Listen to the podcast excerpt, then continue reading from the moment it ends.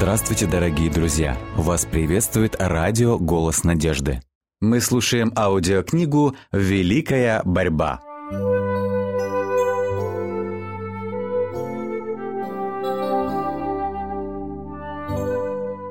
Глава 27. Возрождение в наши дни.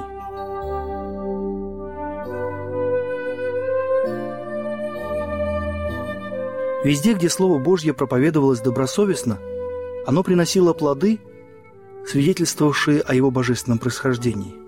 Дух Божий сопровождал работу слуг Господних, и слово их было со властью. Грешники пробуждались. Свет, который просвещает всякого человека, приходящего в мир, озарял самые сокровенные уголки души, и все тайное становилось явным. Глубокое раскаяние овладевало их умом и сердцем.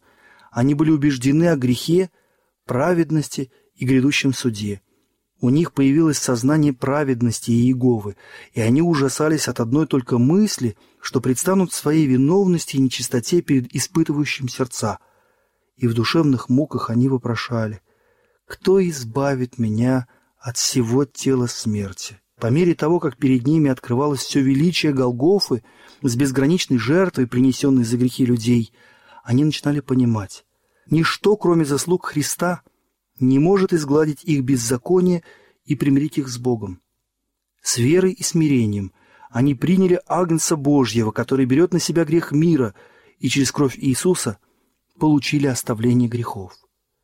Эти души сотворили достойный плод покаяния. Они уверовали, были крещены и вышли из воды для новой жизни, уже как новое творение во Христе Иисусе, чтобы никогда больше не поступать по прежним похотям но с верой в Сына Божьего идти по Его стопам, отражая Его характер и стремясь достичь такой же божественной чистоты. Теперь они возлюбили то, что прежде ненавидели, и возненавидели то, что раньше любили. Строптивые и самоуверенные превратились в кротких и смиренных сердцем, тщеславные и надменные в серьезных и скромных, безнравственные в благочестивых, пьяницы в трезвенников, развратники в целомудренных людей. Вся земная суета была оставлена, для познавших Бога главным становилось не внешнее плетение волос, не золотые уборы или нарядность в одежде. Для них образцом был сокровенный сердце человек в нетленной красоте кроткого и молчаливого духа, что драгоценно пред Богом. Наступившее пробуждение заставляло людей исследовать свое сердце и смиряться. Самые торжественные и серьезные призывы были обращены грешникам, к тем, за кого Христос пролил свою кровь мужчины и женщины возносили молитвы и боролись с Богом за спасение душ. Результаты этого пробуждения были видны в душах, готовых к самопожертвованию, считавших за счастье переносить поношения и испытания во имя Христа. Все видели разительные перемены, которые произошли в жизни тех, кто исповедовал Иисуса. Эти люди оказывали на общество благотворное влияние. Они собирались со Христом и сеяли в духе, чтобы пожать плод жизни вечной. О них можно было сказать «Вы опечалились к покаянию». Ибо печаль ради Бога производит неизменное покаяние ко спасению, а печаль мирская производит смерть. Ибо то самое, что вы опечалились ради Бога, смотрите, какое произвело вас усердие, какие извинения, какое негодование на виновного, какой страх, какое желание, какую ревность, какое взыскание – по всему вы показали себя чистыми в этом деле. Второе послание в Коринф, глава 7, с 9 по 11 стихи. Это был результат действия Духа Божьего. Только происходящие в жизни перемены свидетельствуют о подлинном раскаянии. Если грешник возвращает залог, отдает похищенное, исповедует свои грехи и начинает любить Бога и ближних, тогда он может быть уверен в том, что примирился с Богом. Таковы были последствия религиозного пробуждения прежних лет. Судя по их благословенным плодам, они были предназначены Господом для спасения людей и возвышения всего человеческого рода.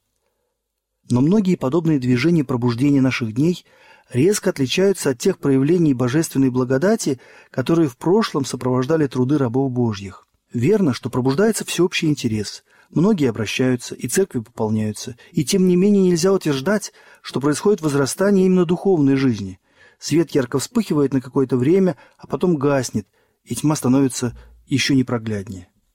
Слишком часто религиозное пробуждение достигается путем обращения к воображению и эмоциям, использования присущей людям тяги ко всему новому и загадочному. Люди, обращенные благодаря подобным манипуляциям, мало расположены к тому, чтобы слушать библейскую истину. У них нет интереса к свидетельствам пророков и апостолов. И если в богослужении не содержится ничего сенсационного, оно не привлекает их. И весть, взывающая к здравому рассудку, не затуманенными страстями, не находит у них отклика. Ясными предостережениями Слова Божьего, прямо касающимися их вечных интересов, они пренебрегают.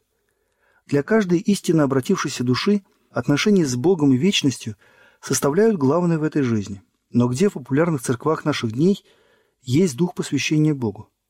Обращенные не отрекаются от своей гордыни любви к миру. Даже после своего обращения они не стремятся отказаться от своего «я», взять крест и следовать за кротким и смиренным Иисусом. Религия сделалась предметом шуток для безбожников и скептиков, потому что жизнь многих, носящих имя христианина, очень далека от христианских принципов. Сила благочестия почти изгнана из многих церквей. Увеселительные прогулки, церковные ярмарки и представления, игры, роскошные дома, собственные выставки – все это подавляет размышления о Боге.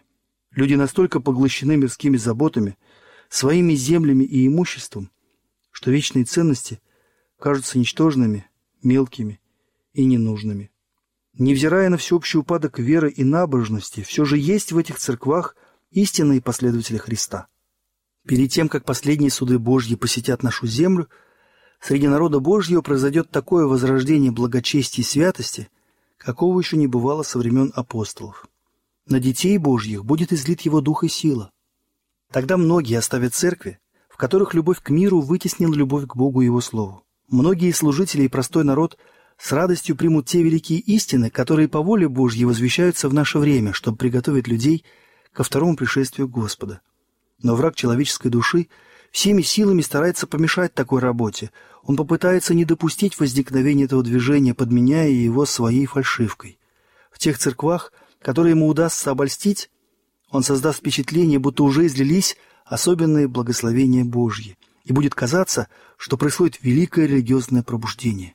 Множество людей будет радоваться чудесному воздействию на них Бога, в то время как это будет совершать совсем другой дух. Прикрываясь маской религиозности, сатана попытается распространить свое влияние на весь христианский мир. Во многих религиозных движениях, происходивших за последние полвека, в большей или меньшей степени видно действие той самой силы, которая проявит себя в более широких движениях будущего. Мы видим, что люди испытывают эмоциональный подъем. Истина смешивается с ложью, что многих вводит в заблуждение. Но обмана можно избежать. В свете Слова Божьего не так уж трудно определить природу этих движений. Мы можем с уверенностью сказать, что нет благословения Божьего там, где люди пренебрегают свидетельством Библии – отворачиваются от тех ясных и испытывающих душу истин, которые требуют самоотречения и отказа от мирских удовольствий.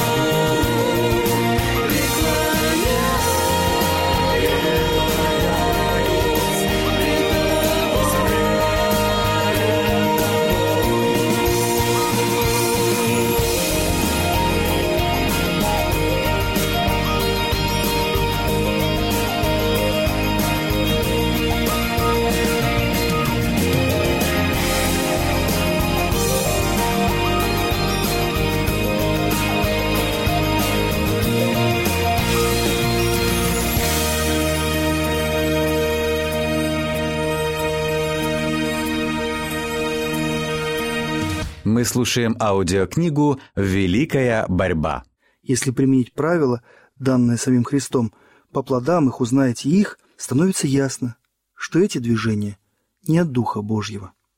В истинах своего слова Бог открыл себя людям, и для всех принимающих эти истины они являются щитом против обольщений сатаны. Только пренебрежение этими истинами открыло дверь для пороков, которые сегодня широко распространены в религиозном мире. Сущность и значение закона Божьего в большой степени потеряны из виду. Неправильное представление о природе, незыблемости и требованиях божественного закона привело к ошибочному восприятию обращения и освящения, а это повлекло за собой упадок благочестия в церкви. Этим и объясняется отсутствие духа и силы Божьей в современных движениях за возрождение. Люди различных вероисповеданий, известные своим благочестием, признавая этот факт, горько сокрушаются о происходящем. Профессор Эдуард Парк, говоря об угрожающих современной религии опасностях, тонко заметил, один из источников опасности состоит в том, что у нас пренебрегают проповедью закона Божьего с кафедры. В прежние времена кафедра была голосом совести – Выступления наших самых выдающихся проповедников были исполнены торжественного величия, потому что они следовали примеру своего учителя, отводя главнейшее место закону, его заповедям и запретам. Они не уставали напоминать о двух величайших принципах, а именно, закон является отражением божественного совершенства, и человек, который не любит закон, не любит и Евангелие, потому что закон, как и Евангелие, это зеркало, в котором отражен истинный характер Бога. Нерадивость в этом вопросе чревата опасностью недооценки тяжести греха, его масштабов и его отвратительной сущности. Насколько заповедь праведна, настолько велико зло ее несоблюдение. К этому присоединяется еще и опасность недооценки справедливости Божьей. Современные проповедники стремятся отделить божественную справедливость от божественного милосердия, и вместо того, чтобы возвысить милосердие как принцип, они не его до уровня чувства. Современные теологи – разъединяют то, что Бог соединил. Каков же на самом деле закон Божий, благо это или зло? Это благо. Если так, то и справедливость тоже благо, потому что она выражает желание исполнить закон. Привыкнув недооценивать божественный закон и справедливость, масштаб и степень человеческого непослушания, люди с легкостью привыкают недооценивать благодать, осуществляющую искупление за грех. Таким образом, в сознании людей Евангелие обесценивается, и вскоре они уже готовы к тому, чтобы отказаться и от самой Библии. Многие религиозные наставники утверждают, что Христос своей смертью отменил закон, и, следовательно, люди свободны от его требований. Находятся и такие, кто уверяет, что закон – это тяжелое бремя, и противопоставляет рабству закона свободу, даруемую Евангелием. Но пророки и апостолы иначе относились к святому Божьему закону. Давид говорит, «Буду ходить свободно, ибо я взыскал повелений Твоих». Псалом 118, стих 45. Апостол Иаков уже после смерти Христа называл десятисловие царственным законом и законом свободы. Иаков 2 глава стих 8 и 1 глава стих 25. И Иоанн, спустя 50 лет после распятия Иисуса, говорил о благословениях, которые будут неспосланы тем, кто станет соблюдать заповеди Его, чтобы иметь им право на древо жизни и войти в город воротами. Откровение 22 глава стих 14. Утверждение, что Христос своей смертью отменил закон своего Отца, лишено всякого основания.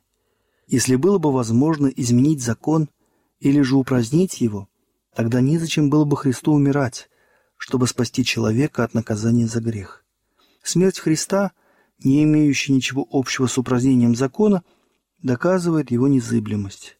Сын Божий пришел, чтобы возвеличить и прославить закон. Он сказал, «Не думайте, что я пришел нарушить закон, доколе не придет небо и земля, ни одна йота или ни одна черта не придет из закона». И о себе он говорит, «Я желаю исполнить волю Твою, Боже мой, и закон Твой у меня в сердце». Закон Божий по своей природе неизменяем. Он является откровением воли и характера своего автора. Бог есть любовь, и его закон есть любовь. Два величайших его принципа – любовь к Богу и любовь к человеку. Любовь есть исполнение закона. Характер Божий есть праведность и истина, такова и природа его закона. Псалмопевец говорит «Закон твой – истина, все заповеди твои праведны». Псалом 118, стихи 142 и 172. И апостол Павел заявляет, «Закон свят, и заповедь свята, и праведный добра». Послание к римлянам, 7 глава. Такой закон, будучи выражением мудрости и воли Божьей, должен быть таким же вечным, как и его автор. Обращение и освящение действуют таким образом, что люди примиряются с Богом и начинают жить согласно принципам его закона. Вначале человек был сотворен по образу Божьему. Он был в совершенной гармонии с природой и законом Божьим. Принципы праведности были запечатлены в его сердце. Но грех разлучил его с Творцом, и человек перестал отражать в себе божественный образ. Его сердце объявило войну принципам закона Божьего.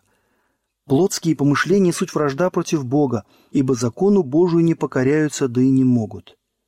Но Бог так возлюбил мир, что отдал Сына Своего Единородного, чтобы примирить человека с Богом. Через заслуги Христа человек получил возможность восстановить гармонию со своим Творцом. Его сердце должно быть обновлено божественной благодатью. Он должен принять новую, исходящую свыше жизнь. Эта перемена и есть второе рождение, без которой, говорит Иисус, человек не может увидеть Царство Божие. Первый шаг к примирению с Богом – это осознание греха. Грех есть беззаконие, и законом познается грех. Для того, чтобы увидеть свою вину – Грешник должен испытать себя величайшим мерилом Божьей праведности. Это зеркало, которое открывает совершенство праведного характера и позволяет человеку увидеть собственные недостатки. Закон только открывает человеку его грехи, но не избавляет от них. Тому, кто будет исполнять его обещанную жизнь, а удел нарушившего его – смерть. Только Евангелие Христа может освободить человека от проклятия и скверн греха – Человек должен раскаяться перед Богом, закон которого он нарушил, и верить во Христа и его примиряющую жертву. Таким путем он получает оставление грехов и становится причастником божественного естества. Он дитя Божье, получившее дух усыновления, и он восклицает «Ава, Отче!». Освобождается ли он теперь от требований закона Божьего? Павел говорит «Итак мы уничтожаем закон верою?» Никак, но закон утверждаем. Мы умерли для греха, как же нам жить в нем? Иоанн заявляет, ибо это есть любовь к Богу, чтобы мы соблюдали заповеди Его, и заповеди Его не тяжкие. При новом рождении сердце примиряется с Богом, а также с Его законом. Когда в грешнике происходит такая огромная перемена, тогда он переходит от смерти в жизнь, от греха к святости, от беззакония возмущения к повиновению и верности. Кончается жизнь отчуждения от Бога, начинается новая жизнь примирения, веры, любви. Тогда праведность закона будет исполнена в нас, кто ходит не по плоти, но по духу. И мы всем сердцем сможем сказать, «Как люблю я закон Твой! Весь день размышляю о нем». Закон Господа совершен, укрепляет душу. Без закона люди не имеют правильного представления о чистоте и святости Божьей, равно как и о собственной виновности и нечистоте. Они не сознают своей греховности и не испытывают нужды в покаянии. Не видя своего гибельного положения как нарушители закона Божьего, они не сознают нужды в примиряющей крови Христа. Надежда на спасение не влечет за собой обновление их сердца, не меняет их жизнь. Такое поверхностное обращение стало повсеместным явлением. Многие, не имея общения со Христом, присоединяются к церкви. Ложные теории освящения, являющиеся результатом пренебрежения или отвержения божественного закона, также занимают видное место в религиозных движениях наших дней. Эти теории неверны в доктринальном отношении и опасны по своим практическим последствиям. Тот факт, что они встречают такой горячий прием у людей, еще раз подчеркивает настоятельную необходимость разъяснять учение Писания по этому вопросу. Истинное освящение – это библейское учение. Апостол Павел в своем послании к фессалоникийцам писал «Ибо воля Божия есть освящение ваше, и он молился, чтобы Бог мира осветил их во всей полноте. В Библии четко объясняется, что такое освящение и как можно достичь его. Спаситель молился о своих учениках «Освети их истинную Твоею». Слово Твое есть истина. И апостол Павел учил, чтобы верующие были освящены Духом Святым.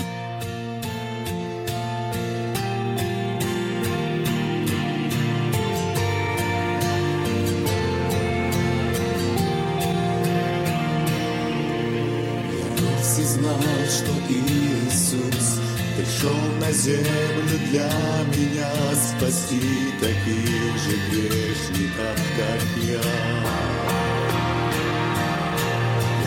все это Иисус, И мог подробно рассказать, как он пришел домой.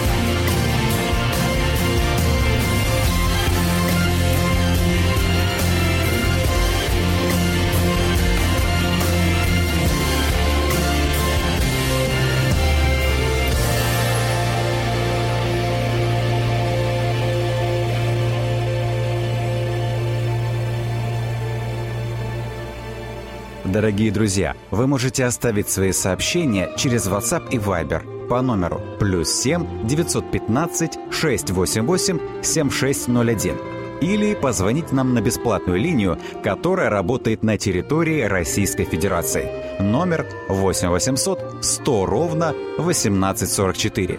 8 800 100 ровно 1844.